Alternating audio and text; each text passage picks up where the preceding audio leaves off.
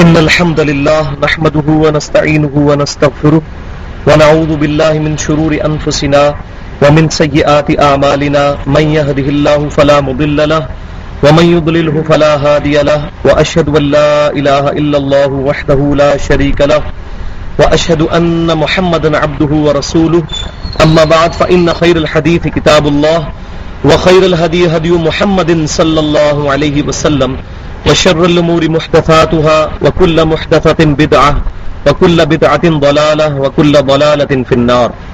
أعوذ بالله السميع العليم من الشيطان الرجيم من همزه ونفثه ونفثه. بسم الله الرحمن الرحيم. رب اشرح لي صدري ويسر لي أمري واحلل عقدة من لساني يفقهوا قولي. بسم الله الرحمن الرحيم. إن الله وملائكته يصلون على النبي. يا أيها الذين آمنوا صلوا عليه وسلموا تسليما. اللهم صل على محمد وعلى آل محمد كما صليت على إبراهيم وعلى آل إبراهيم إنك حميد مجيد. اللهم بارك على محمد وعلى آل محمد كما باركت على إبراهيم وعلى آل إبراهيم إنك حميد مجيد. آج انشاءاللہ تعالی سورہ آل عمران کی آیت نمبر 42 سے شروع کریں گے. پچھلے رکوع کے اندر بھی اللہ تبارک و تعالی نے کرسچنس کو ایڈریس کرتے ہوئے عیسیٰ علیہ السلام اور ان کی والدہ سے متعلق کچھ ہسٹری جو ہے وہ بیان فرمائی۔ اب اسی سلسلے کو اس رکوع کے اندر کنکلوڈ کیا گیا ہے اور اس سے اگلے رکوع میں بھی چند چیزیں عیسیٰ بن مریم علیہ السلام سے متعلق جو پوری دنیا کے اندر مسکنسپشن تھی، اس کو دور کیا گیا ہے۔ بسم اللہ الرحمن الرحیم۔ وَإِذْ قَالَتِ الْمَلَائِكَةُ يَا مَرْيَمُ، اور وہ وقت یاد کرو جب فرشتوں نے کہا تھا سیدہ مریم سے، سلام اللہ علیہ کہ اے مریم، ان اللہ استفا کی وقتحر کی وصطفا کی اعلی نساء العالمین بے شک اللہ تعالی نے تمہیں چن لیا ہے اور تمہیں پاک کر دیا ہے۔ اور چن لیا ہے تمام جہان والوں کی عورتوں پر۔ استفا کا مطلب ہوتا ہے چننا۔ امام کائنات سید الاولین والآخرین، شفیع المذنبین رحمت للعالمین، سیدنا و مولانا امام اعظم محمد رسول اللہ صلی اللہ علیہ وسلم کا بھی ایک مبارک نام ہے مصطفیٰ یعنی چنا گیا۔ تو یہ وہی لفظ ہے کہ اے مریم، بے شک اللہ نے تمہیں چن لیا ہے اور پاک کر دیا ہے۔ اور چنا ہے اعلی نساء العالمین تمام جہان والوں کی عورتوں پر۔ بہت بڑی فضیلت عطا فرمائی کہ ایک پیغمبر کی والدہ ہونے کا شرف اللہ تعالیٰ نے ان کو بخشا۔ اور اس کے بدلے میں کیا کرو یا مریم نتی اے مریم، اپنے رب کے حضور قیام کرو، اپنے رب کی عبادت کرو لے رب بھی کی، اپنے رب کی وسجدی اور سجدہ کرو ورکعی اور رکو کرو مار راکعین رکو کرنے والوں کے ساتھ۔ اب یہ سارے وہ مونس کے سیگے استعمال ہو رہے ہیں، اس لیے تھوڑا سا آکورڈ لگ رہا ہے پڑھنے میں بھی۔ ان اللہ استفا کی و تہر کی یہ سارے جو ہیں وہ مونس سے ریلیٹڈ سیگے ہیں۔ تو اے مریم اپنے رب کی عبادت کرو، اس کے لیے سجدہ کرو اور رکو کرو رکو کرنے والوں کے ساتھ۔ ذالک من انباء الغیب۔ یہ ہے غیب کی خبریں۔ نوحی ہی الیک۔ جو اے محبوب صلی اللہ علیہ وسلم ہم آپ کی طرف وہی کرتے ہیں۔ وما کن تالدیم از یلقون اقلامہم۔ اور آپ وہاں موجود نہیں تھے جبکہ وہ لوگ اپنی کلمے ڈال رہے تھے۔ ایہم یکفل مریم، کہ کون ان میں سے سیدہ مریم کی کفالت کرتا ہے؟ اب اس ایک آیت کے اندر ایک واقعے کی طرف اشارہ ہے، جس کی ڈیٹیل ہمیں انجیل کے اندر ملتی ہے۔ اور وہ یہ کہ سیدہ مریم سلام اللہ علیہ کو میں نے پچھلی دفعہ بتایا تھا کہ ان کے خالو سیدنا زکریہ علیہ السلام کی کفالت میں دیا گیا۔ اور اس وقت چیف پریسٹ کی حیثیت سے، سب سے بڑے مجاور کی حیثیت سے سیدنا زکری علیہ السلام ٹیمپل آف سلیمن ہیکل سلمانی میں بیٹھتے تھے۔ لیکن یہ مجاور سے مراد آج کل کے مجاور نہ سمجھیے گا، وہ اللہ کی درگاہ کے مجاور تھے۔ اور وہاں دعوت و تبلیغ کا کام کیا کرتے تھے۔ اللہ تبارک و تعالیٰ نے ان کو وہاں پر یہ ڈیوٹی سونپی تھی۔ اور جو بنی اسرائیل کے رہنے والے لوگ تھے، وہ وقتاً فوقتاً اپنے بچوں کو عبادت کے لیے اس ٹیمپل آف سلیمن ہیکل سلیمانی میں چھوڑ جایا کرتے تھے۔ تاکہ وہ فل ٹائم اللہ تعالی کی عبادت میں یہاں وقت گزارے اور وہاں وہ ایک استاد کی شاگردگی میں وقت گزار کر ایک کامل شخصیت بن کے ابھرے۔ اور ظاہر ہے استاد کون؟ سیدنا ذکر علیہ السلام۔ انبیاء اکرام وہاں استاد کی حیثیت سے بیٹھتے تھے۔ سیدنا ذکریہ کے بعد پھر آپ کے بیٹے سیدنا یحییٰ علیہ السلام بیٹھے۔ تو جب سیدہ مریم کی کفالت کا وقت آیا، تو جو ادھر مزید اور بھی پریسٹ موجود تھے، انہوں نے بھی اس خواہش کا اظہار کیا کہ ہم سیدہ مریم کو اپنی کفالت میں لیں گے۔ یہ چھوٹی سی بچی تھی۔ ان تمام نے کہا کہ ہم ان کی تربیت کریں گے۔ تو اب جب اختلاف پیدا ہوا، تو اللہ تبارک و تعالیٰ نے سیدنا ذکری علیہ السلام کو وہی کے ذریعے یہ بات ارشاد فرمائی۔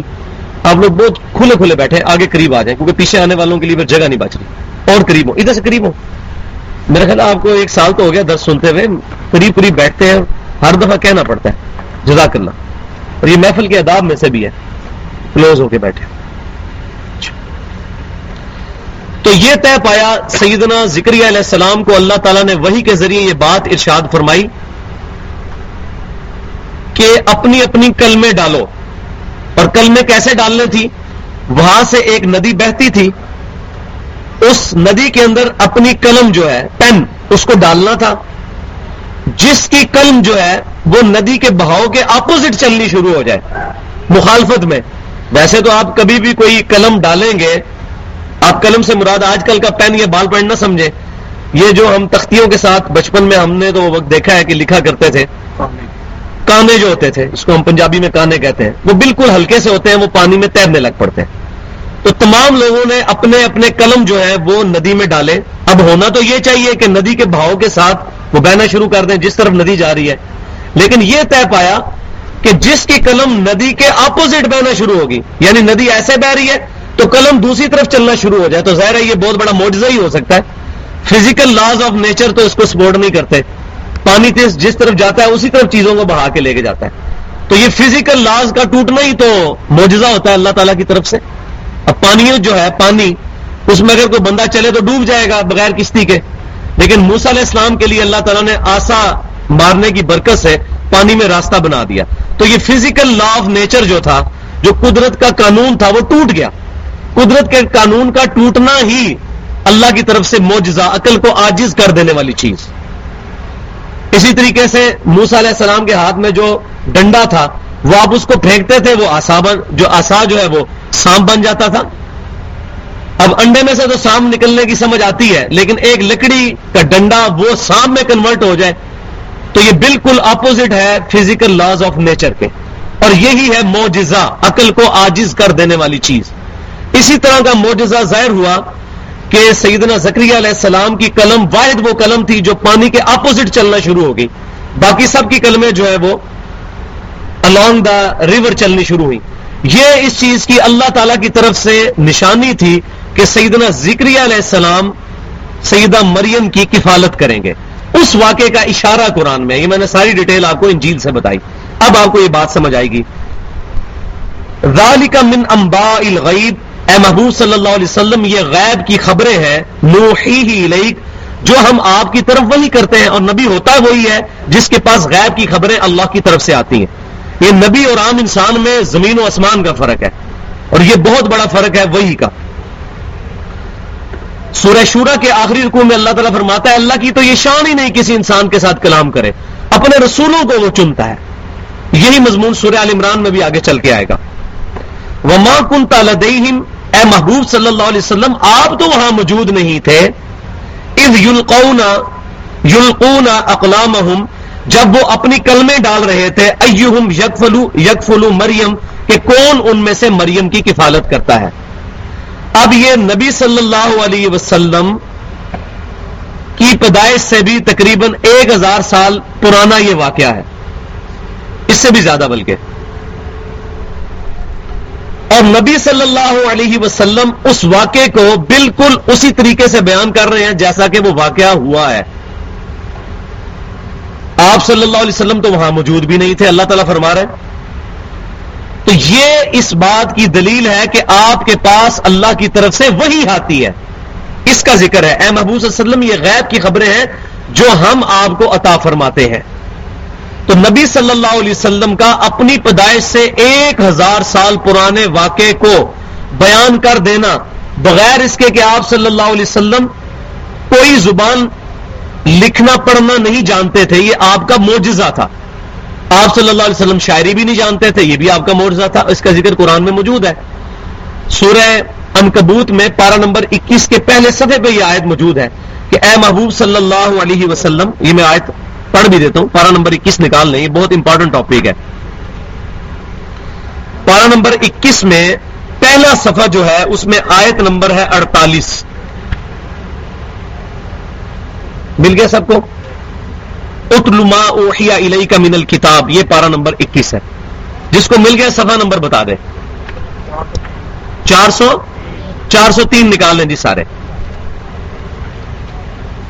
اس میں آیت نمبر ہے فورٹی ایٹ اڑتالیس نمبر آیت۔ وما کن تتلو من قبلی ہی من کتاب مل گئی ہے؟ ہاں جی؟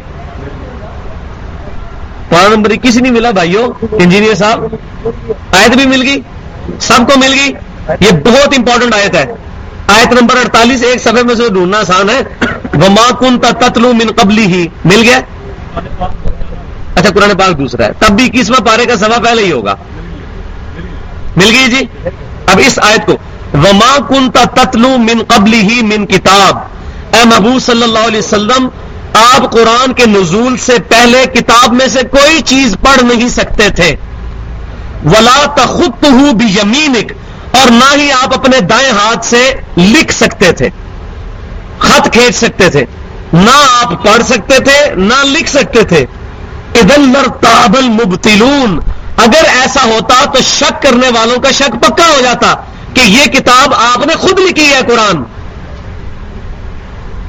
کیونکہ اس میں اکثر واقعات وہ ہیں جو تورات اور انجیل میں بھی موجود ہیں۔ تو جیوز اور کرسچنس کے جو پریس تھے، ان کے جو اسکالرس تھے وہ نبی صلی اللہ علیہ وسلم پر یہ تہمت لگا سکتے تھے کہ پروفٹ نے یہ تمام چیزیں ٹرانسلیٹ کر لی ہیں۔ ہیبرو لینگویج سے عربک کے اندر باتیں تو وہی ہیں، عیسیٰ علیہ السلام کا قصہ موسا علیہ السلام کا قصہ، آدم علیہ السلام کا قصہ۔ تو یہ پروفٹ کے اوپر بہت بڑی ایلیگیشن لگ جاتی ہے کہ پروفٹ نے خود یہ کتاب لکھی ہے۔ اللہ تعالیٰ نے اس ایلیگیشن کو دور کر دیا کہ آپ صلی اللہ علیہ وسلم نہ تو کچھ پڑھ سکتے تھے اور نہ اپنے دائیں ہاتھ سے لکھ سکتے تھے۔ جو بندہ نہ پڑھ سکتا ہو، نہ لکھ سکتا ہو، وہ کیسے اتنی موٹی کتاب پروڈیوس کر سکتا ہے؟ اور سورہ یونس میں یہ جا کے مضمون مزید کھلے گا۔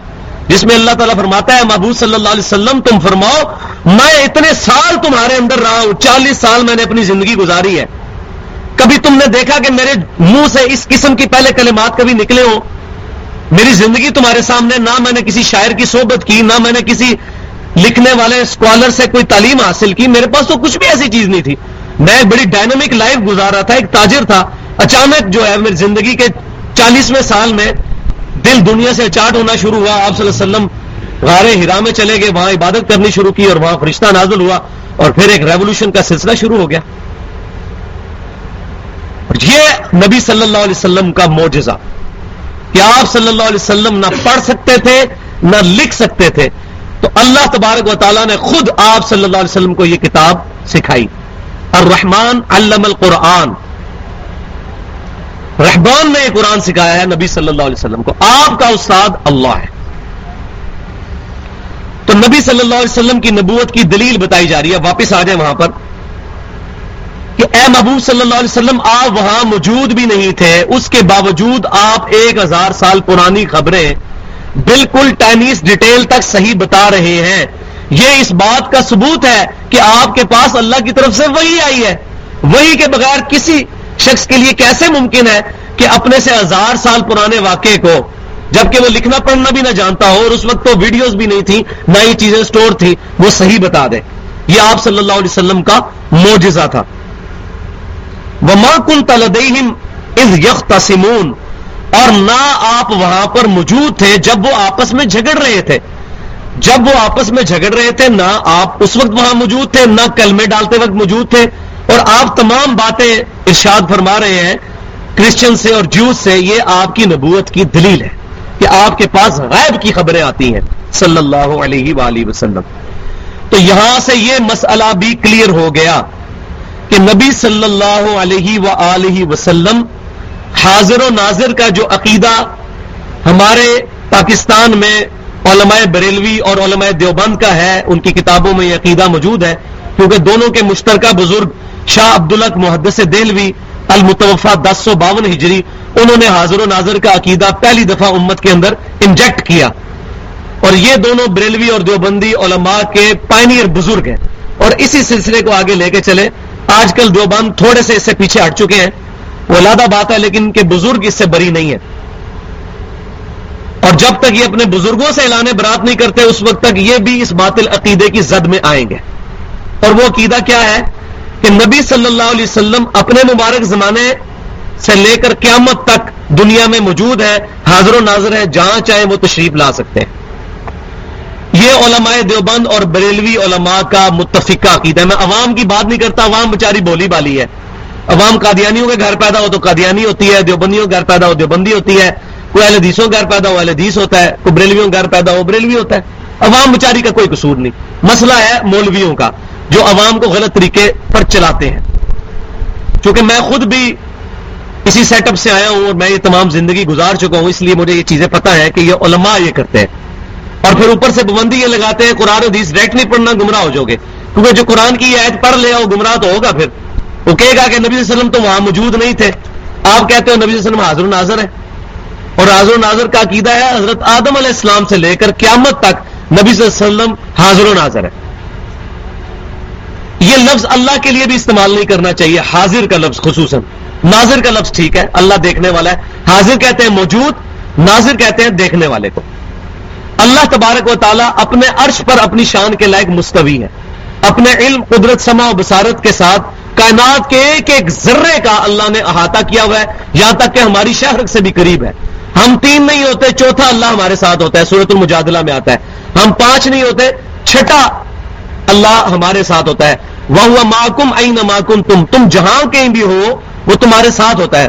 وہ ہوا بکلی شعین علیم۔ اور اللہ نے یہ تمام چیزیں اپنے علم کے ذریعے احاطہ کیے ہوئے ہیں۔ لہذا یہ جو صوفیاء کا باطل عقیدہ ہے، جو علماء دیوبند اور علماء بریلوی، اب یہ نام لے کے اگر نام نہ لیا جائے تو بھائی یہ بےمانی ہے، امت کو دھوکہ دینے والی بات ہے۔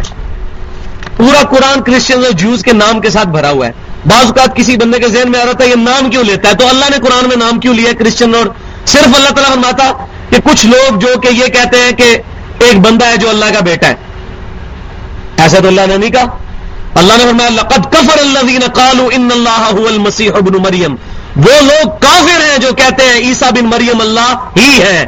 نام لے کے کہا۔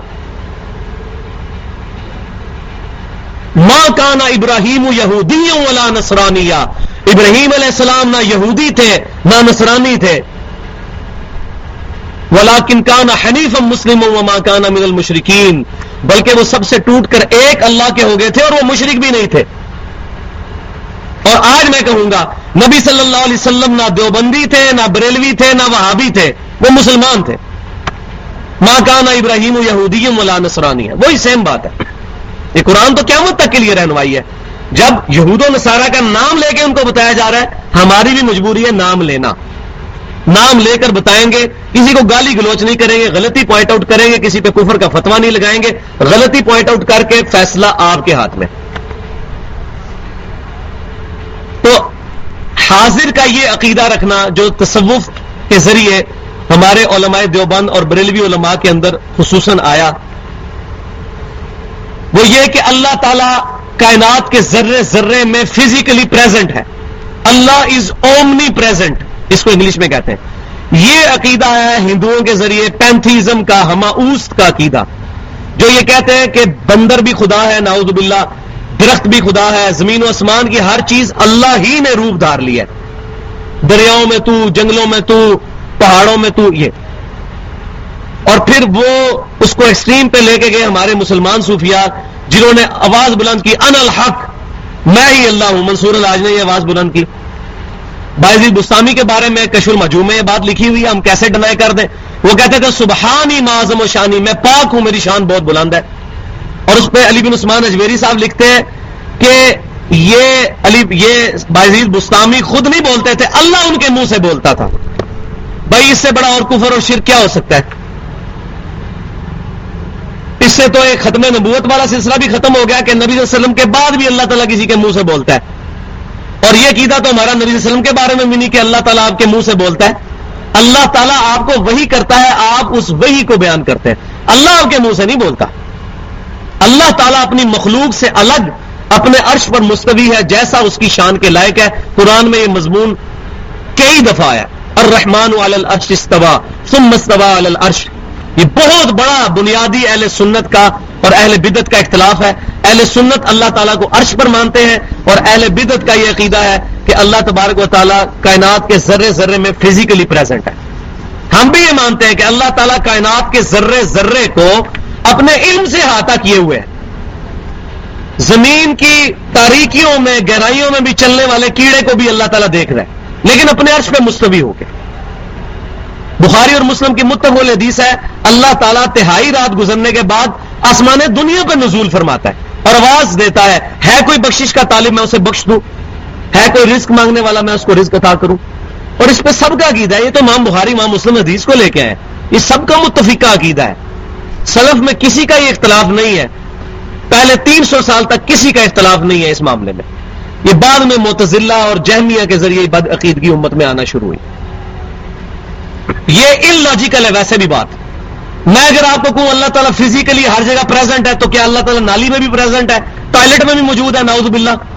یہ بات ان لاجیکل ہے ویسے۔ ہی ہاں اللہ تعالیٰ کا علم ہر چیز کو گھیرے ہوئے۔ اللہ کے علم میں ہر چیز ہے۔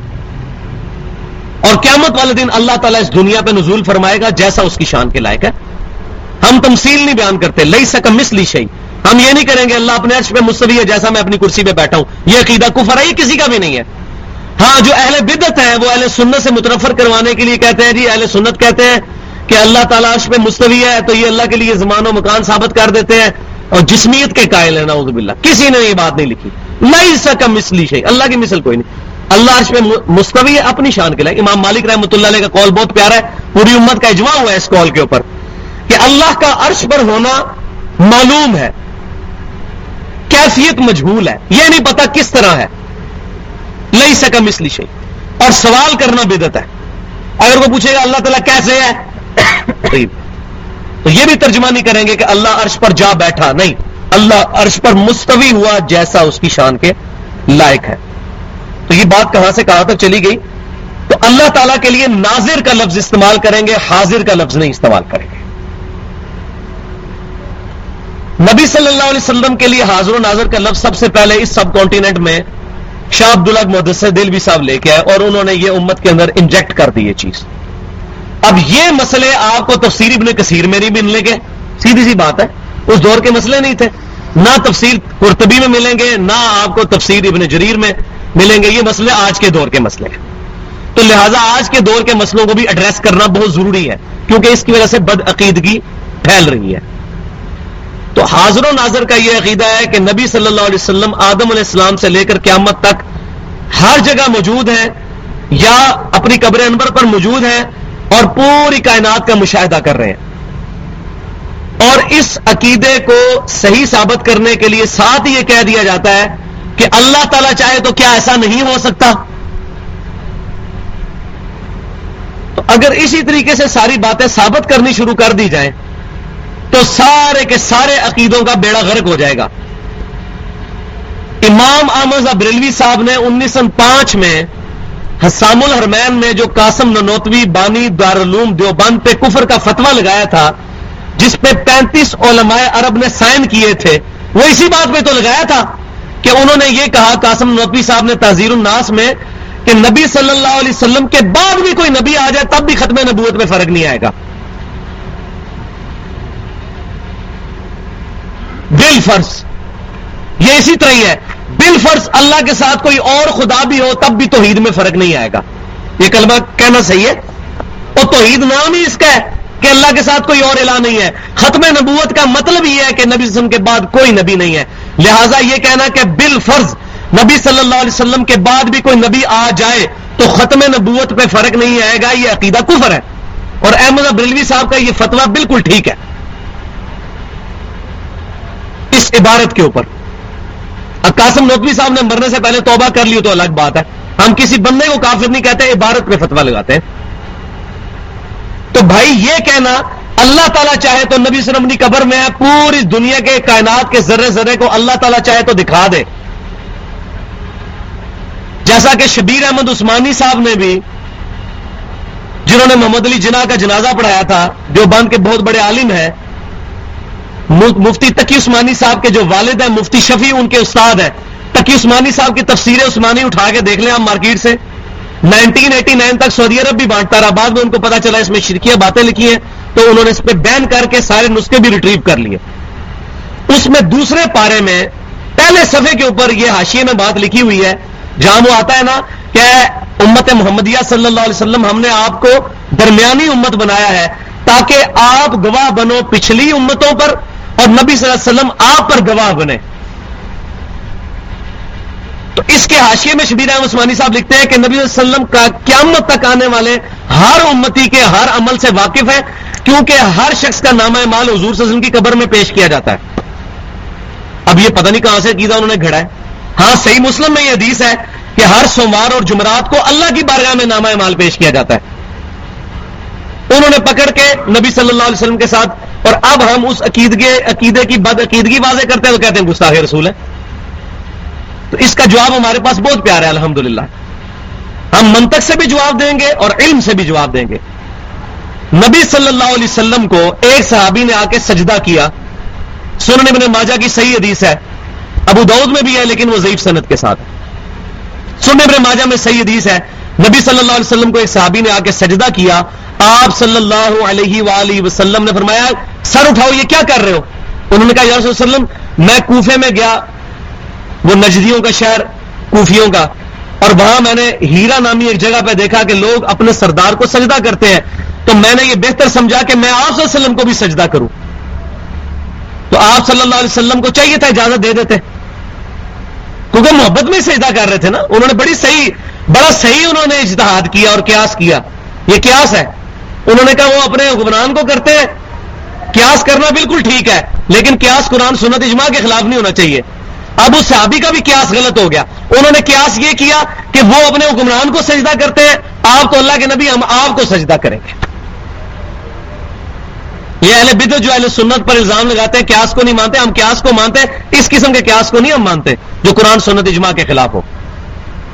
پہلی چیز قرآن، پھر سنت، پھر اجماع اور پھر اجتہاد۔ نبی صلی اللہ علیہ وسلم نے فرمایا، اپنا سر اٹھاؤ۔ میں جب فوت ہو جاؤں گا تم میری قبر سے گزرو گے، کیا میری قبر پہ بھی سجدہ کرو گے؟ انہوں نے کہا، نہیں یا رسول اللہ صلی اللہ علیہ وسلم۔ تو فرمایا کہ پھر مجھے کیوں سجدہ کر رہے ہو؟ آپ وسلم نے اس کو اپنی گستاخی بیان کیا۔ فرمایا، اٹھاؤ سر۔ آپ نے فرمایا، عشق دے چلے، نمبر لے کے عقل وارے انجے ہی عمرہ گالیاں یہ نہیں فرمایا آپ نے۔ کیونکہ آپ وسلم کو پتا تھا، جو چیز اللہ کے ساتھ خاص ہے، وہ نبی صلی اللہ علیہ وسلم کے ساتھ منسوب کرنا رسول اللہ کی شان میں گستاخی ہے۔ رسول اللہ صلی اللہ علیہ وسلم کے بارے میں ایسا عقیدہ رکھنا جو اللہ اور اس کے رسول نے تعلیم نہیں فرمایا، گستاخی ہے۔ تمام پونے دو ارب one point seven five billion Christians حضرت عیسیٰ کو اللہ کا بیٹا کہتے ہیں۔ ہم مانتے ہیں۔ لیکن کرسچن کہتے ہیں، تم گستاخ ہو حضرت عیسیٰ کے، ان کو اللہ کا بیٹا کیوں نہیں مانتے؟ ان کی اتنی شان ہے۔ ہم قرآن کی آیت پڑھ دیتے ہیں۔ کہ اللہ تعالیٰ فرماتا ہے، اللہ اس چیز کا ارادہ کرے۔ سورہ معدہ آیت نمبر سترہ۔ کہ ہلاک کر دے عیسا بن مریم کو، اس کی ماں کو۔ سب لوگوں کو ہلاک کر دے، اللہ کو کون پوچھ سکتا ہے؟ یہ اللہ تمہارا رب ہے۔ تم عیسا کو پوچھ رہے ہو؟ کتنی سخت آئے اللہ اس چیز کا ارادہ کرے عیسا بن مریم، ان کی ماں، اور سب لوگوں کو ہلاک کر دے۔ اللہ کو کوئی پوچھ نہیں سکتا۔ اللہ تعالیٰ کو موت نہیں آنے والی۔ تو اللہ تعالیٰ کو اپنی توحید اتنی پیاری ہے۔ یہ تمام عقائد بریف کی ہے اللہ تعالیٰ نے قرآن پاک میں۔ تو یہ حاضر و ناظر کا عقیدہ صرف یہ کہہ کے کہ اللہ تعالیٰ چاہے تو یہ کر سکتا ہے۔ اس طریقے سے بد عقیدگی پھیلانا یہ بہت بڑا ظلم ہے۔ اس طریقے سے تو ہر چیز ہی پھر۔ پھر میں یہ کہوں گا، اللہ تعالیٰ چاہے تو موسا علیہ السلام کو دوزخ میں پھینک دے اور پھر ان کو جنت میں لے جائے۔ اور نہیں بھائی، یہ کلمہ کفر ہے۔ لا تبدیل علی کلمات اللہ۔ کبھی ایسا نہیں ہوگا کہ موسا علیہ السلام دوزخ میں چلے جائے اللہ کبھی یہ چاہے گا نہیں، کیونکہ اللہ چاہے گا تو اللہ ہی نہیں رہتا۔ جو جھوٹ بولے وہ اللہ نہیں، اور جو اللہ ہے وہ جھوٹ نہیں بولتا۔ اللہ نے قرآن میں کیٹاگوریکل مینشن کر دیا ہے۔ انه من يشرك بالله فقد حرم الله عليه الجنه ومأواه النار وما للظالمين من انصار۔ بے شک جو کوئی اللہ کے ساتھ شرک کرے گا، اللہ نے اس پہ جنت حرام کر دی، اس کا ٹھکانہ دوزخ ہے، وہاں اس کا کوئی مددگار نہیں ہوگا۔ حتیٰ کہ سید الاولین والآخرین، شفیع المذنبین، رحمت للعالمین، سیدنا و مولانا امام اعظم محمد رسول اللہ صلی اللہ علیہ وسلم بھی اس کے کوئی کام نہیں آئیں گے۔ صحیح بخاری اور مسلم کی متفق علیہ حدیث ہے۔ صحیح بخاری کے کتاب الدعوات چیپٹر میں، صحیح مسلم کے کتاب الایمان چیپٹر میں۔ کہ اللہ تعالیٰ کے محبوب صلی اللہ علیہ وسلم فرماتے ہیں، اللہ تعالیٰ نے ہر نبی کو ایک مقبول دعا دی۔ وہ ہر نبی نے اسی دنیا میں اپنی دعا کر لی اور میں نے اپنی دعا اپنی امت کے لیے چھپا کے رکھ لی ہے۔ میں اس دعا کے ذریعے اپنی امت کی شفاعت کروں گا اور میری شفاعت سے میرے ہر امتی کو نفع پہنچے گا، سوائے اس شخص کے جس نے اللہ کے ساتھ کسی قسم کا شرک کیا ہوا۔ مشرق کو تو نبی وسلم کی بھی مدد نہیں ہے۔ شرک is the most sensitive issue in the sight of Allah Allah کے حضور سب سے حساس معاملہ شرک کا ہے۔ لیکن ہوتا کیا ہے، جب اپنے بزرگوں کی باری آتی ہے، تو پھر ڈیفینڈ کرنا شروع کر دیتے نہیں جی نہیں نہیں، یہ تو اللہ تعالیٰ چاہے تو قاسم نوپی صاحب قبر سے مرنے کے چھ سال کے بعد زندہ ہو کے دارالعلوم دیوبند میں آ کے اثر کی نماز نہیں پڑھا سکتے۔ آپ منکر ہیں؟ یہ جواب دیتے ہیں آگے سے۔ اور اللہ تعالیٰ فرما رہا ہے سورہ انبیاء کے آخری حصے میں کہ حرام ہے کسی شخص کے لیے جو مر جائے کہ وہ دنیا میں واپس آئے۔ اور اشری تھانوی صاحب لکھ رہے ہیں کہ قاسم نوتوی صاحب مرنے کے چھ سال کے بعد اپنی قبر سے نکلے جسم کے سمیت اور دارلوم دیوبند میں آ کے دو مولویوں کی صلح کرا کے واپس قبر میں چلے گئے۔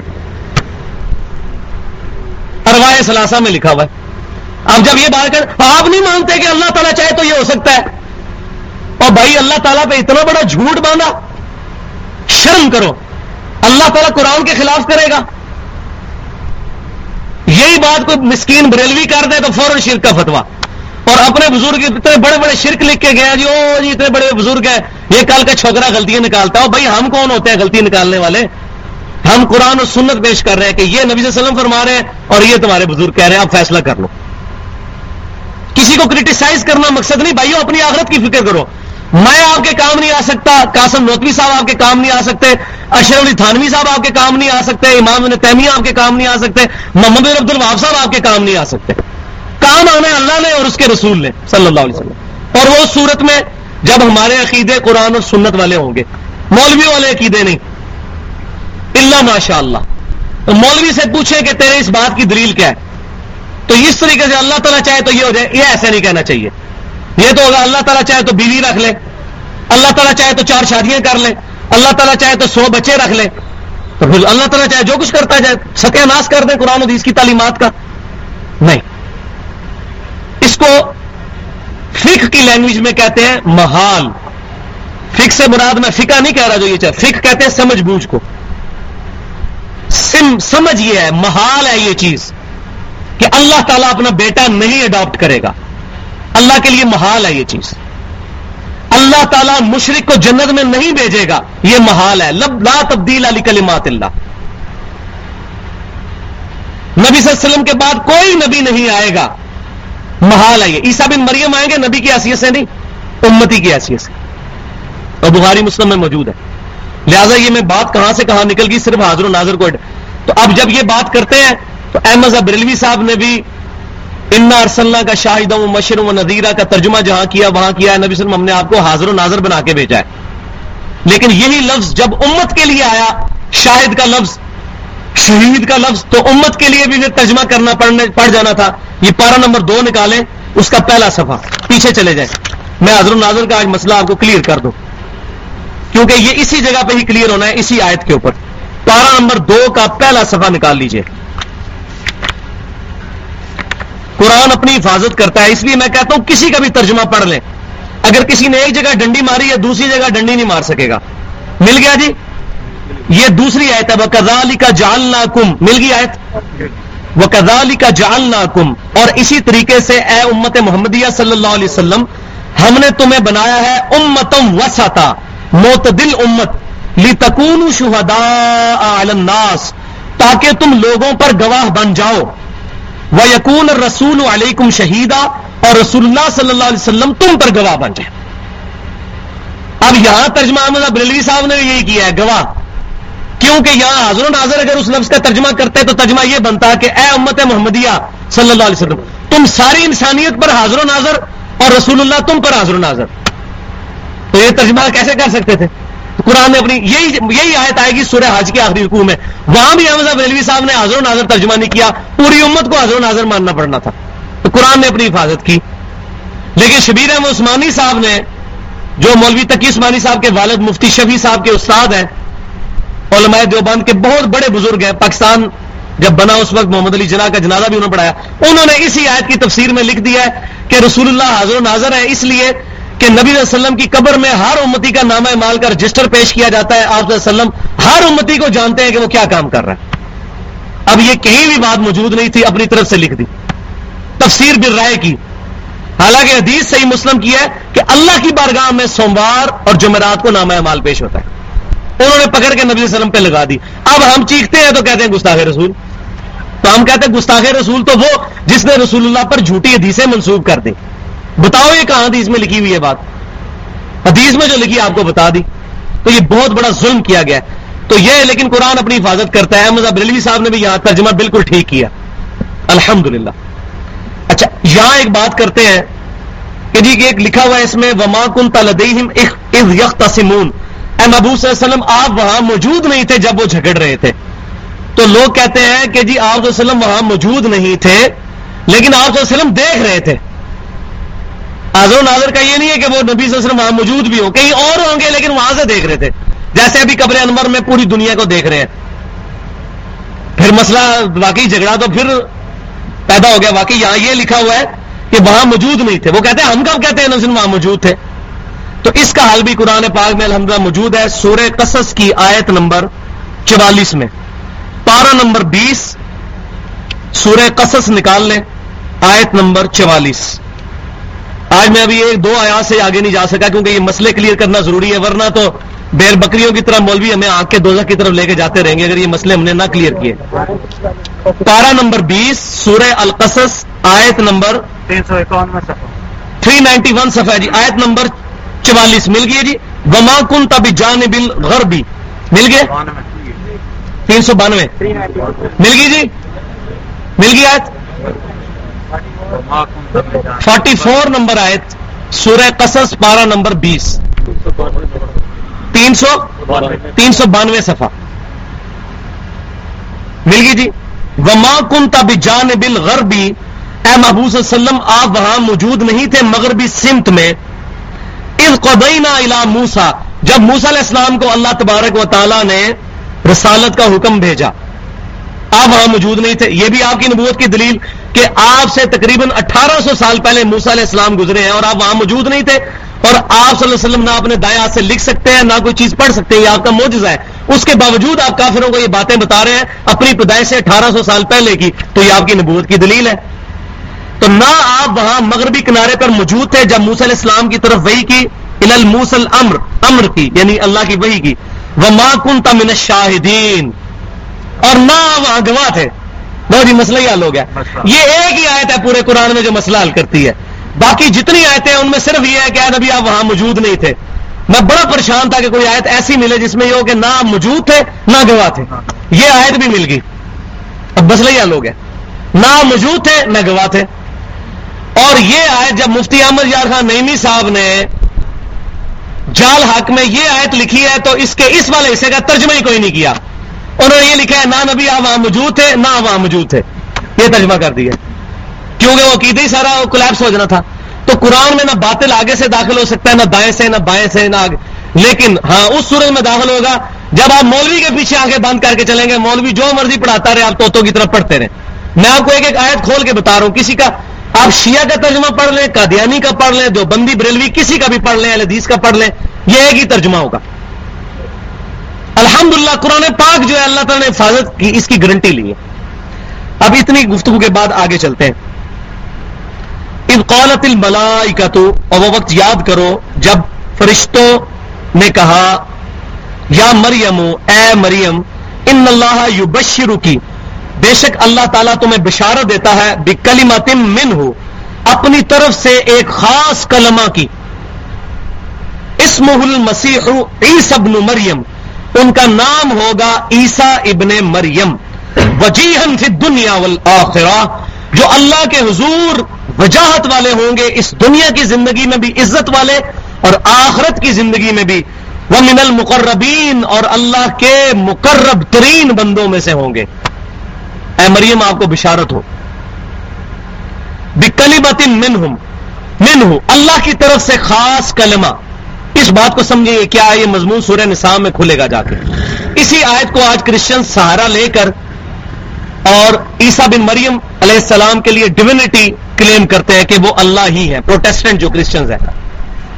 کہ اللہ کا کلمہ ہے، منہ سے نکلا ہوا۔ کہتے ہیں، دیکھیں عیسا بن مریم کا باپ تو کوئی نہیں تھا۔ ماں تھی، تو باپ اللہ ہے ان کا۔ کیونکہ اللہ کے کلمے کن سے وہ پیدا ہوئے ہیں؟ اس کو وہ دلیل بناتے ہیں۔ واقعی عیسا بن مریم کے خامد کوئی نہیں تھے اور عیسیٰ علیہ السلام کے والد نہیں تھے۔ اب ظاہر ہے کہ ماں کو جب حمل ٹھہرنا ہے تو ظاہر میاں بیوی کا ملاپ ہوگا، یہ اللہ تعالیٰ کا ایک فزیکل فینومین ہے۔ لیکن عیسیٰ بن مریم کی شادی نہیں ہوئی تھی، کہ ان کے، ان کی بھی نہیں ہوئی، ان کی والدہ کی بھی، سیدہ مریم کی بھی۔ تو اللہ تبارک و تعالیٰ نے حضرت جبریل علیہ السلام کو بھیجا، ان کے ذریعے اللہ تبارک و تعالیٰ نے اپنے امر کن کے ذریعے عیسیٰ بن مریم کی والدہ کے رحم میں حمل ٹھہرا دیا۔ یہ اللہ تعالیٰ کا خاص کلمہ۔ ویسے تو ہر انسان ہی اللہ کے کلمے سے پیدا ہوا ہے۔ آگے چل کے یہ بات آ جائے گی۔ اللہ تعالیٰ فرمائے گا، اگر عیسیٰ کو خدا ماننا ہے، تو حضرت اعظم اس سے بڑے خدا تھے، ان کی ماں بھی نہیں تھی۔ تو ایسی بات نہیں، ان کو تو تم اللہ کا بندہ مانتے ہو، تو عیسیٰ بن مریم کو کیوں مانتے ہو کہ اللہ کے بیٹے یا اللہ ہی ہے تو اللہ تبارک و تعالیٰ کا یہ موجزہ اس وہ لفظ کو لیتے ہیں، تو یہ مطلب نہیں ہے کن، تو سارے لوگ کن سے پیدا ہوئے، لیکن اللہ تعالیٰ کا خاص کلمہ کن ہے عیسا بن مریم کے ان کے والد بھی نہیں تھے، لیکن والدہ کے پیٹ میں تو وہ نو مہینے تک رہے۔ اور اللہ تعالیٰ کیا لم یلد ولم یولد؟ نہ اللہ میں سے کوئی نکلا، نہ اللہ کسی میں سے نکلا۔ عیسا بن مریم اپنی والدہ کے پیٹ میں سے تو نکلے ہیں، تو وہ کیسے اللہ ہو سکتے ہیں؟ ہاں یہ بات ضرور ہے۔ کہ وہ وجیحن فی دنیا والآخرہ، وجی فی دنیا والآخرہ، اللہ کے حضور دنیا اور آخرت میں عزت والے ہیں۔ وہ من المقربین اور مقربین میں سے ہے اور یہی وہ چیز ہے جو الحمد آج بھی انجیل میں موجود ہے۔ انجیل میں جو گاسپل آف جان ہے، چار انجیلیں ہیں۔ ان میں سے جو گاسپل آف جان ہے یوہنا کی انجیل۔ آپ مارکیٹ سے لے لیں۔ اردو تجمے کے ساتھ ملتی۔ یوہنا کی انجیل میں چیپٹر نمبر چودہ نکال لیں۔ وہ پورے کا پورا اس کا میکسیمم پورشن ہمارے نبی صلی اللہ علیہ وسلم کی پیشن گوئی میں ہے، آج کی انجیل میں بھی۔ اور اس میں یہ آیت موجود ہے کہ عیسا بن مریم کہتے ہیں کہ، اے میرے امتیوں، میرا دنیا سے جانا تمہارے لیے رحمت ہے۔ میں جب دنیا سے جاؤں گا تو وہ ہستی دنیا میں آئیں گی، پھر وہ قیامت تک ایز اے نبی تمہارے ساتھ رہیں گی۔ ان کے بعد پھر کوئی نبی نہیں آئے گا۔ قیامت تک کے لیے ان کی نبوت ہوگی۔ وہ دنیا میں میرا نام روشن کریں گے اور وہ اپنی خواہش نفس سے کچھ نہیں کہیں گے، وہ وہی کہیں گے جو اللہ ان کو وہی کرے گا۔ یہ قرآن میں بھی ہے۔ انل ہوا ان ہوا اللہ ہوا تو عیسا بن مریم نے کہا کہ میرا دنیا میں نام روشن کریں گے۔ کون؟ نبی صلی اللہ علیہ وسلم۔ اور الحمد سوائے نبی صلی اللہ علیہ وسلم کے اور آپ کے ماننے والوں کے پوری دنیا میں کوئی بھی حضرت عیسیٰ علیہ السلام کی عزت نہیں کرتا۔ یہ ہمیں شرف حاصل ہے۔ ہندو نہیں مانتے، عیسیٰ علیہ السلام کو یہودی نہیں مانتے، ان کو ولد الزنا دجال کہتے ہیں یہودی۔ حضرت عیسیٰ علیہ السلام کو۔ ان کے قتل کے درپے بھی ہو گئے، یہ آگے چل کے آئے گا۔ ان کو شہید کرنے کا ارادہ بھی کیا، اللہ نے ان کو زندہ اٹھا لیا۔ تو Islam is the only non Christian belief on the face of earth which believes in Jesus Christ اسلام ہی وہ دین ہے عیسائیت کے علاوہ، عیسائی مذہب کے علاوہ، جو عیسا بن مریم کو مانتا ہے۔ اور یہ قرآن میں بھی آیت موجود، انجیل میں بھی کہ دنیا میں آ کے میرا نام روشن کریں گے۔ یہودی تو کہتے تھے ولد الزنا، اور اللہ تعالیٰ نے حضرت مریم کی صفائی پیش کی ہے اس میں بھی۔ اور سورہ مریم پوری نازل کی کہ مریم سلام اللہ علیہ نے کوئی غلط کاری نہیں کی۔ اور آپ کو آج مزے کی بات بتا دوں، پوری انجیل میں یہ بات موجود نہیں ہے۔ کہ حضرت مریم پہ جب تومت لگی تھی تو اس تومت کا جواب کیسے دیا تھا؟ یہ قرآن میں ہے کہ انہوں نے اپنے بیٹے کی طرف اشارہ کیا تو حضرت عیسیٰ علیہ السلام ماں کی گود میں بول پڑے۔ یہ بات انجیل انجیل خاموش ہے اس بارے میں۔ قرآن کو انجیل کی تفسیر کر رہا ہے۔ وہ سورہ یونس میں آتا ہے کہ یہ تفسیر کرتی کتاب۔ کوئی کرسچن ہمیں انجیل سے نہیں بتا سکتا کہ جب عیسیٰ بن مریم کی والدہ پر زنا کی تومت لگی تو انہوں نے اپنی تومت کیسے دھوئی اپنے سے؟ قرآن بتاتا ہے کہ انہوں نے حضرت مریم نے اپنے بیٹے کی طرف اشارہ کیا، اللہ تعالیٰ نے ان کو الہام کیا۔ اور یہ بات آئے گی آگے چل کے۔ وہ یوکلم الناس فلم دی و کہ اور تمہارا بیٹا جو ہے وہ چارپائی پہ بچپن میں گہوارے میں بھی گفتگو کرے گا لوگوں سے۔ وہ یوکلم الناس فلمات اپنے پنگوڑے کے اندر بھی گفتگو کرے گا۔ بچپن میں شیر خار بیٹا، چھوٹا سا بچہ جو دودھ پینے والا وہ گفتگو کرے گا لوگوں کے ساتھ۔ یہ بات آئے گی سورہ مریم میں ڈیٹیل کے ساتھ۔ کیا گفتگو کی؟ وہ کہ لوں من الصالحین اور بڑی عمر میں بھی ہو کر اور وہ نیکوں میں سے ہوگا۔ قالت ربی انا یقون لی ولد۔ حضرت مریم نے کہا، اے اللہ، میری کیسے اولاد ہوگی؟ ولم یم سسنی بشر۔ جبکہ مجھے کسی انسان نے چھوا تک نہیں ہے، شور ہونے کی حیثیت سے۔ تو میری اولاد پیدا ہو جائے گی، یہ کیسے ہو سکتا ہے؟ کیونکہ فزیکل لا آف نیچر تو یہی ہے۔ لیکن اللہ تعالیٰ نے یہ موجزہ بنایا۔ واقعی ایسا نہیں ہو سکتا۔ آج کوئی عورت یہ نہیں کہہ سکتی، میں شادی نہیں کروں گی، اللہ تعالیٰ چاہے تو بغیر شادی کے بیٹا دے دے۔ ایسے تو نہیں ہو سکتا۔ کیوں؟ کہ فزیکل لا کے خلاف ہے۔ ہم نے سنت پر عمل کرنا، نکاح سنت ہے۔ ان نکاح سنتی، فمن رغیب ان سنتی فلئی سمنی بخاری اور مسلم کی متفق حدیث ہے۔ نکاح میری سنت ہے، جو میری سنت سے منہ پھیرے گا، اس کا مجھ سے کوئی تعلق نہیں ہے۔ تو جب انہوں نے کہا کہ اے اللہ میری کیسے اولاد ہوگی جبکہ مجھے کسی بشر نے چھوا تک نہیں؟ اولا کا یخل کما یشا تو اللہ تعالیٰ نے فرمایا، اللہ تعالیٰ جو چاہتا ہے، جیسے چاہتا ہے، پیدا فرما دیتا ہے۔ اب یہ گفتگو کیسے ہو رہی ہے؟ یہ دل کے ساتھ گفتگو ہو رہی ہے، زبان کے ساتھ نہیں۔ یہ حضرت مریم پر اللہ تعالیٰ کی طرف سے الہام اور وہ دل میں سوچتی ہے اللہ تعالیٰ پھر اگلا جواب دل پہ الہام کرتا ہے۔ لیکن یہ الہام اس امت میں ختم ہو چکا ہے۔ جیسے اس امت میں توحید آخری درجے میں کامل ہوئی کہ سجدہ تعظیمی بھی آرام ہے۔ حالانکہ پچھلی امتوں میں نبیوں کو سجدہ کرنا جائز تھا، قرآن میں آتا ہے، حضرت یوسف علیہ السلام کے بھائیوں نے، ان کے والدین نے ان کو سجدہ کیا، حضرت آدم کو فرشتوں نے سجدہ کیا، لیکن ہماری امت میں سجدہ تعظیمی بھی آرام ہے۔ توحید آخری درجے میں کامل اور ختم نبوت بھی آخری درجے میں ہے۔ کوئی کشف الہام نہیں ہے۔ یہ جو ہماری کتابوں میں جگہ جگہ گیا فلاں کو کشف ہو گیا، فلاں کو یہ ہو گیا، یہ سب جھوٹی باتیں ہیں۔ حتیٰ کہ حضرت عمر کے بارے میں یہ جو بات ہے کہ حضرت عمر رضی اللہ تعالیٰ عنہ نے چھ سو میل دور یا ساری جبل کہا، یہ روایت تمام محدثین کے نزدیک ضعیف ہے۔ سنن بحیکی میں یہ موجود ہے۔ اور صحیح بخاری میں اس کو بالکل الٹ روایت موجود ہے۔ لیکن بخاری جو صحیح کتاب ہے نا۔ اس میں حضرت عمر کہتے ہیں، کتاب الشہادات چیپٹر میں بھی اور کئی چیپٹرز میں یہ حدیث آئی ہے۔ کہ جب تک نبی صلی اللہ علیہ وسلم ہم میں موجود تھے، ہم سے کوئی غلط بیانی کرتا تھا، اللہ ہمیں وہی کے ذریعے بتا دیتا تھا۔ جب سے نبی صلی اللہ علیہ وسلم فوت ہوئے، دنیا سے تشریف لے گئے ہیں، زندہ تو ہیں آج بھی، اللہ کی جنتوں میں برزگی حیات کے ساتھ، دنیاوی زندگی کے ساتھ نہیں۔ لیکن دنیا سے جب سے نبی صلی اللہ علیہ وسلم تشریف لے گئے، اب اگر ہم سے کوئی غلط بیانی کرتا ہے، ہمیں کوئی پتہ نہیں چلتا۔ ہم لوگوں کی شکلوں پہ فیصلہ کرتے ہیں۔ ہمیں نہیں پتا کسی کے دل میں کیا ہے۔ یہ حضرت عمر کہہ رہے ہیں۔ وہ شیطان نے واقعہ یہ یا ساری جبل والا مشہور کر کے تو ایسا راستہ کھولا کہ جو بندہ کھڑا ہوتا ہے جی وہ کہتا ہے جی کشب ہو گیا، لام ہو گیا، یہ ہو گیا۔ ہم کہتے ہیں جی کشب لام کو تو چھوڑے نا آپ۔ آپ دنیا کا سب سے بڑا بزرگ لے کے آئے، جس کے بارے میں آپ کو کیدا ہے، یہ لوگوں کے دلوں کے حال اور کشف جانتا ہے۔ میں اس کے سامنے اپنی میکینیکل انجینئرنگ کا ایک فارمولا لکھوں گا صرف۔ جس میں کچھ انگریزی کے الفاظ ہوں گے، کچھ لیٹر لینگویج کے، کچھ فرینچ کے۔ یہ دل کے حال جانتا ہے، وہ مجھے دیکھ کے پڑھ کے بتا دے ہاں جی یہ چیلنج ہے۔ الحمدللہ، پچھلے کئی سالوں سے میں کر رہا ہوں، کوئی ابھی تک بزرگ سامنے نہیں آیا سا جو لوگوں کے دلوں کے حال جانتا ہوں، میرا انجینئرنگ کا فارمولا پڑھ کے بتا دے۔ اور وہ دل کے نہیں، میں کہتا ہوں سامنے لکھا ہوا اس کو دیکھ کے پڑھ دے۔ ہاں یہ نہیں کو پڑھ سکتا۔ تو دل کا حال کیسے جان سکتا ہے کوئی؟ جس کو کشم ہو رہا ہے، اس کو اس فارمولے کا کشم نہیں ہو سکتا۔ اور بھائی فراڈ ہے یہ۔ بچوں ان سے۔ ہم اکری دلیل بھی دیں گے اور نکلی بھی۔ کیونکہ وہ پنجابی میں محاورہ تھوڑا نٹوریس ہے کہ دائیاں کو ٹھڈ نہیں چھپے ہوں کہ میں آپ دائی رہا کیونکہ میں اتوں آیا ادھر۔ مینو تو ساری گلیں پتا نے وہ کہ جھوٹے راستے اڈاپٹ کرتے ہیں تو ہر چیز کا جواب الحمدللہ موجود ہے۔ اور یہ جب جواب دیں گے، اس کے بعد جھگڑا ہوتا ہے پھر۔ پھر کہتے ہیں بلاؤ انہوں مناظرہ کر لیے اس کیونکہ جواب تو ہوتا کوئی نہیں ہے۔ مناظرے میں کیا کرنا ہوتا ہے؟ وہ آپ نے ادھر کئی بار دیکھا ہے اٹھ پٹانگ باتیں کر کے لڑائی جھگڑا کرنا ہوتا ہے۔ تو لکھ کے بات کریں۔ یہ سب سے احسن طریقہ ہوتا ہے گفتگو کرنے کا۔ تو اللہ تعالیٰ فرمایا، اللہ تعالیٰ جو چاہتا ہے پیدا فرماتا ہے۔ دس منٹ ہی رہ گئے صرف، اس کو کنکلوڈ کرتے ہیں۔ اذا قضا امرا فانما يقول له يقول له كن فيكون۔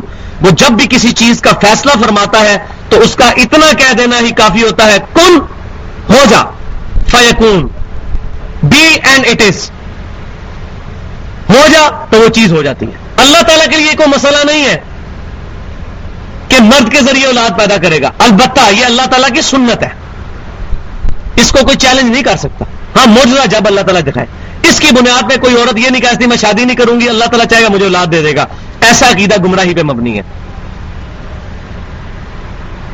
وہ یو محمل کتاب اور اللہ تعالیٰ سکھائے گا، پھر تمہارے بیٹے کو، اے مریم انہیں سے گفتگو چل رہی ہے۔ کتاب اور حکمت کتاب اور حکمت کیا؟ بتو رات اول انجیل تو رات بھی سکھائے گا اولڈ ٹیسٹیمنٹ بھی اور نیو ٹیسٹیمنٹ انجیل بھی۔ اولڈ ٹیسٹیمنٹ تو رات جو ہے، یہ الکتاب تھی جس میں احکام تھے شریعت کے اور انجیل حکمت تھی جس میں حکمت کی باتیں تھیں۔ تو یہاں پہ جو واؤ ہے، یہ تفصیلی ہے۔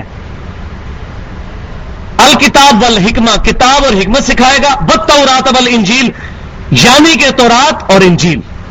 یہ واؤ یعنی کے معنی میں بھی آتا ہے، یہاں پر یعنی کے معنی میں آیا وہ رسول نیلا بنی اسرائیل اور ان کو رسول بنائے گا بنی اسرائیل کی طرف۔ حضرت اسرائیل علیہ السلام کی اولاد کی طرف۔ حضرت یعقوب علیہ السلام کی اولاد کی طرف، جن کو انگلش میں اولڈ ٹیسٹیمنٹ میں جیکب کہتے ہیں۔ جیکب۔ اور سیدنا داؤد علیہ السلام کو ڈیوڈ، یہ لفظ استعمال بھی ہوتے ہیں۔ سیدنا یوسف کو جوزف، یہ سارے الفاظ وہ جیکب یہ لفظ استعمال کرتے ہیں اکثر۔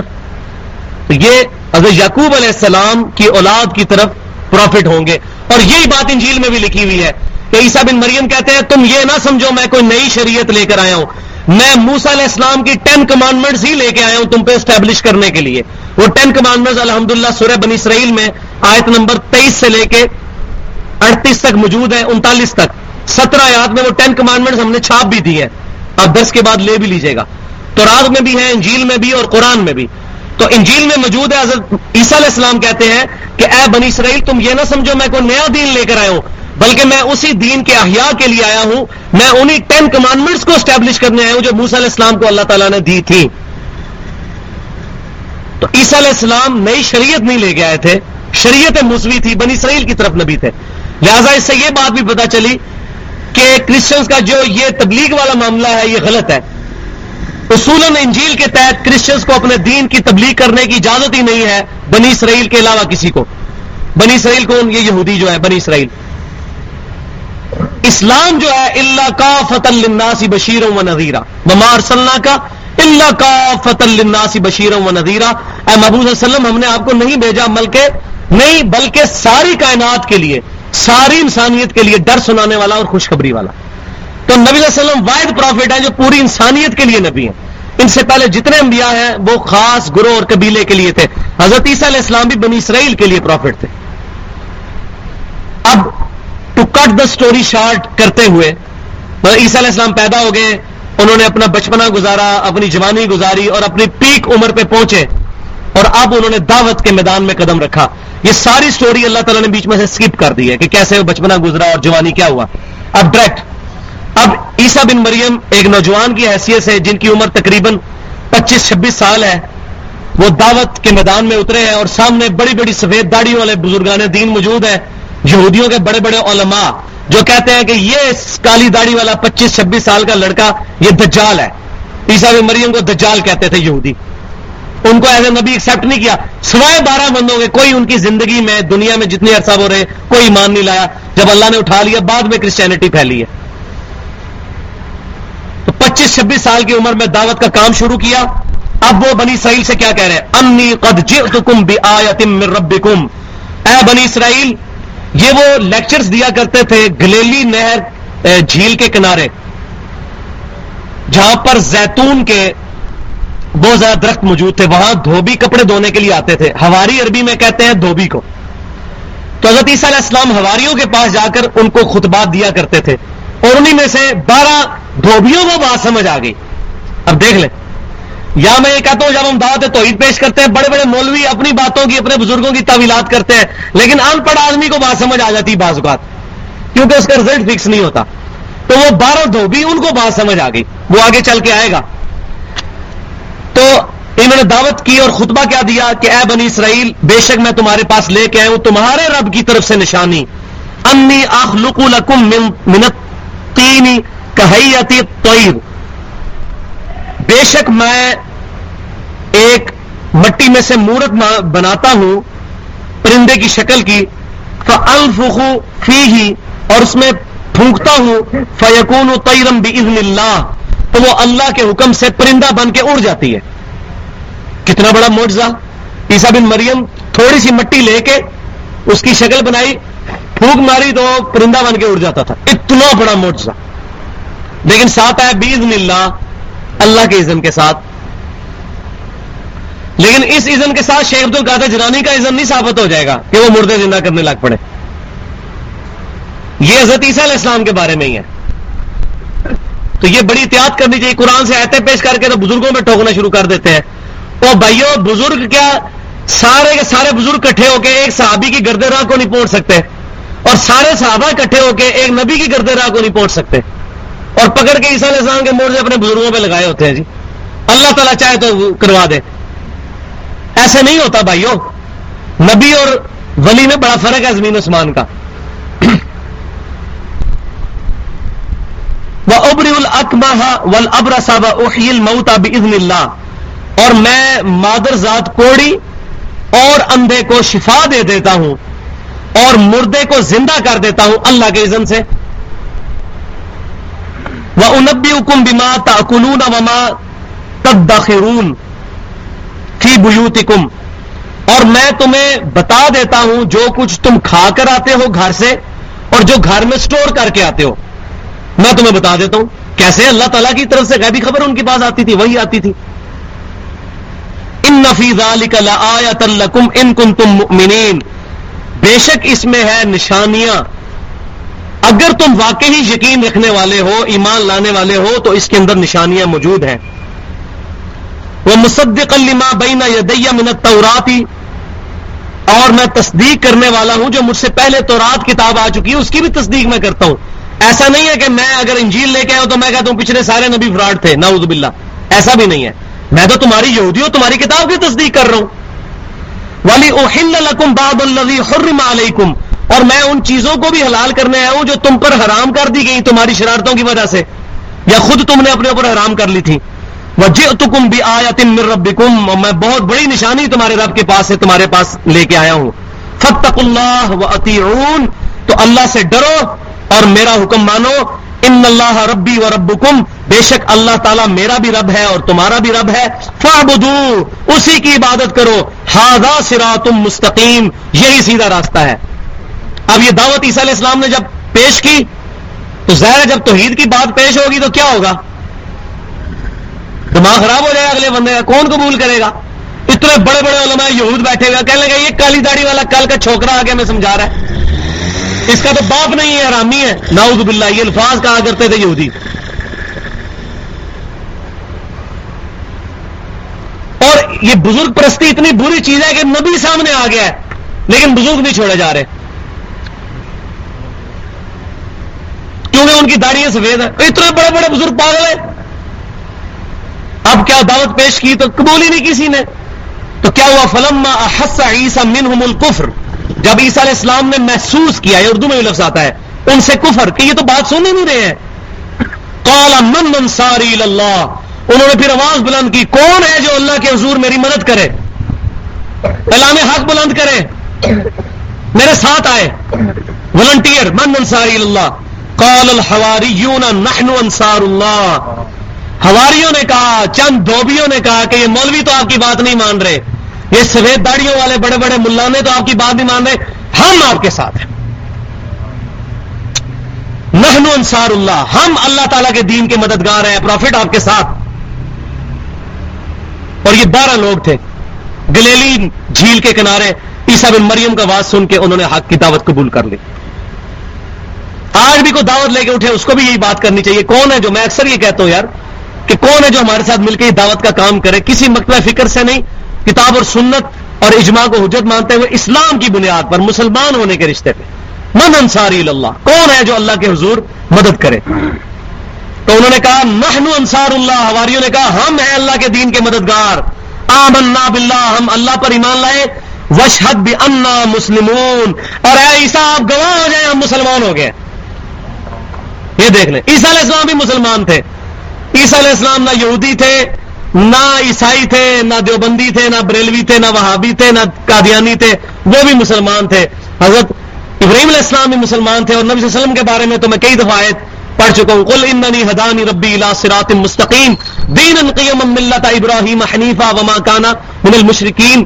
قل ان صلاتی و نسکی و محیایا و مماتی للہ رب العالمین۔ لا شریک لہ و بذالک امرت و انا اول المسلمین۔ اے محمد صلی اللہ علیہ وسلم، آپ اعلان کریں سب سے پہلا میں مسلمان ہوں۔ تو انہوں نے کہا کہ اے عیسیٰ علیہ السلام، آپ گواہ ہو جائیں۔ کیا ہم ایمان لے ہم مسلمان ہو گئے۔ اسی لفظ کو آج وہ کرسچنس کا جو بڑا فنیٹک قسم کا فرقہ ہے یوا وٹنس انہوں نے اپنا نام ہی رکھ لیا ہے۔ خدا کے گواہ یوا وٹنس تو وہ کہتے ہیں قرآن میں بھی لکھا ہوا ہے، یہ اللہ کے گواہ۔ وشحد بھی انا مسلمون۔ آپ گواہ ہو جائیں کہ ہم اللہ کے لیے کھڑے ہو گئے ہیں، مسلمان ہو گئے ہیں؟ اور پھر انہوں نے کیا دعا کی؟ ربنا آمنا بما انزلتا واتبعنا واتبعنا الرسولہ اے رب ہمارے، ہم ایمان لے آئے جو تو نے ہم پر انجیل نازل کی تھی، اور ہم نے تیرے رسول کی پیروی کی۔ ان مولویوں نے تیرے رسول کی بات نہیں مانی۔ ان یہود کے بڑے بڑے ملانوں نے بات نہیں قبول کی۔ ہم بارہ دھوبیوں نے اللہ تیری بات مان لی۔ فخب نام شاہدین ہمیں لکھ لے گواہوں کے اندر۔ یو یوہاوا وٹنس گواہوں میں۔ اے اللہ، ہم تیرے گواہ بن کے، یہ گواہ کا مطلب کیا ہے؟ اللہ کے گواہ بن کے دنیا میں کھڑے ہو جائے۔ شیطان کو ننگا نہیں ناچنے دیں گے، ظلم کے نظام کے خلاف کھڑے ہوں گے۔ وہ مکرو و مکر اللہ اب کیا ہوا؟ ان یہودی علماء نے بھی ایک چال چلی، مکر کیا اور اللہ نے بھی اپنی خفیہ تدبیر فرمائی۔ یا کئی لوگوں نے ترجمہ کیا، اللہ نے مکر کیا۔ لیکن مجھے احمد صاحب ریلوی صاحب کا ترجمہ پسند ہے انہوں نے بڑا پیارا ترجمہ کیا ہے۔ اللہ نے خفیہ تدبیر فرمائی۔ اللہ کے لیے مکر کا نٹوریس ورڈ نہیں استعمال کرنا چاہیے۔ وہ مکرو انہوں نے مکر کیا، یہودی علماء نے۔ وہ مکر اللہ اور اللہ تعالیٰ نے اپنی خفیہ تدبیر فرمائی واللہ خیر الماکرین اور اللہ تعالیٰ کی خفیہ تدبیر سب سے بڑھ کر ہے۔ وہ خفیہ تدبیر کیا تھی؟ وہ انشاءاللہ میں ڈیٹیل سے آپ کو اگلی دفعہ بتاؤں گا کہ کیسے اللہ تعالیٰ نے عیسیٰ علیہ السلام کو بچایا اور کیسے اللہ تبار و تعالیٰ نے ان کے ہواریوں کو جو ہے وہ ذریعہ بنایا، وہ سارے کا ساری ڈیٹیل انشاءاللہ اگلی دفعہ اور عیسیٰ بن مریم دنیا میں اتریں گے، اس عقیدے کو بھی میں انشاءاللہ بریف کروں گا، جو آج کل منکرین حدیث کہہ رہے ہیں کہ یہ عقیدہ ہی باطل ہے، عیسیٰ علیہ السلام کوئی دنیا میں نہیں آئیں گے، تو انشاءاللہ میں اس کا رد اگلی دفعہ کروں گا۔ سبحانک اللہم و بحمدک، اشہد ان لا الہ الا انت، استغفرک و الیک، وما علینا الا البلاغ المبین۔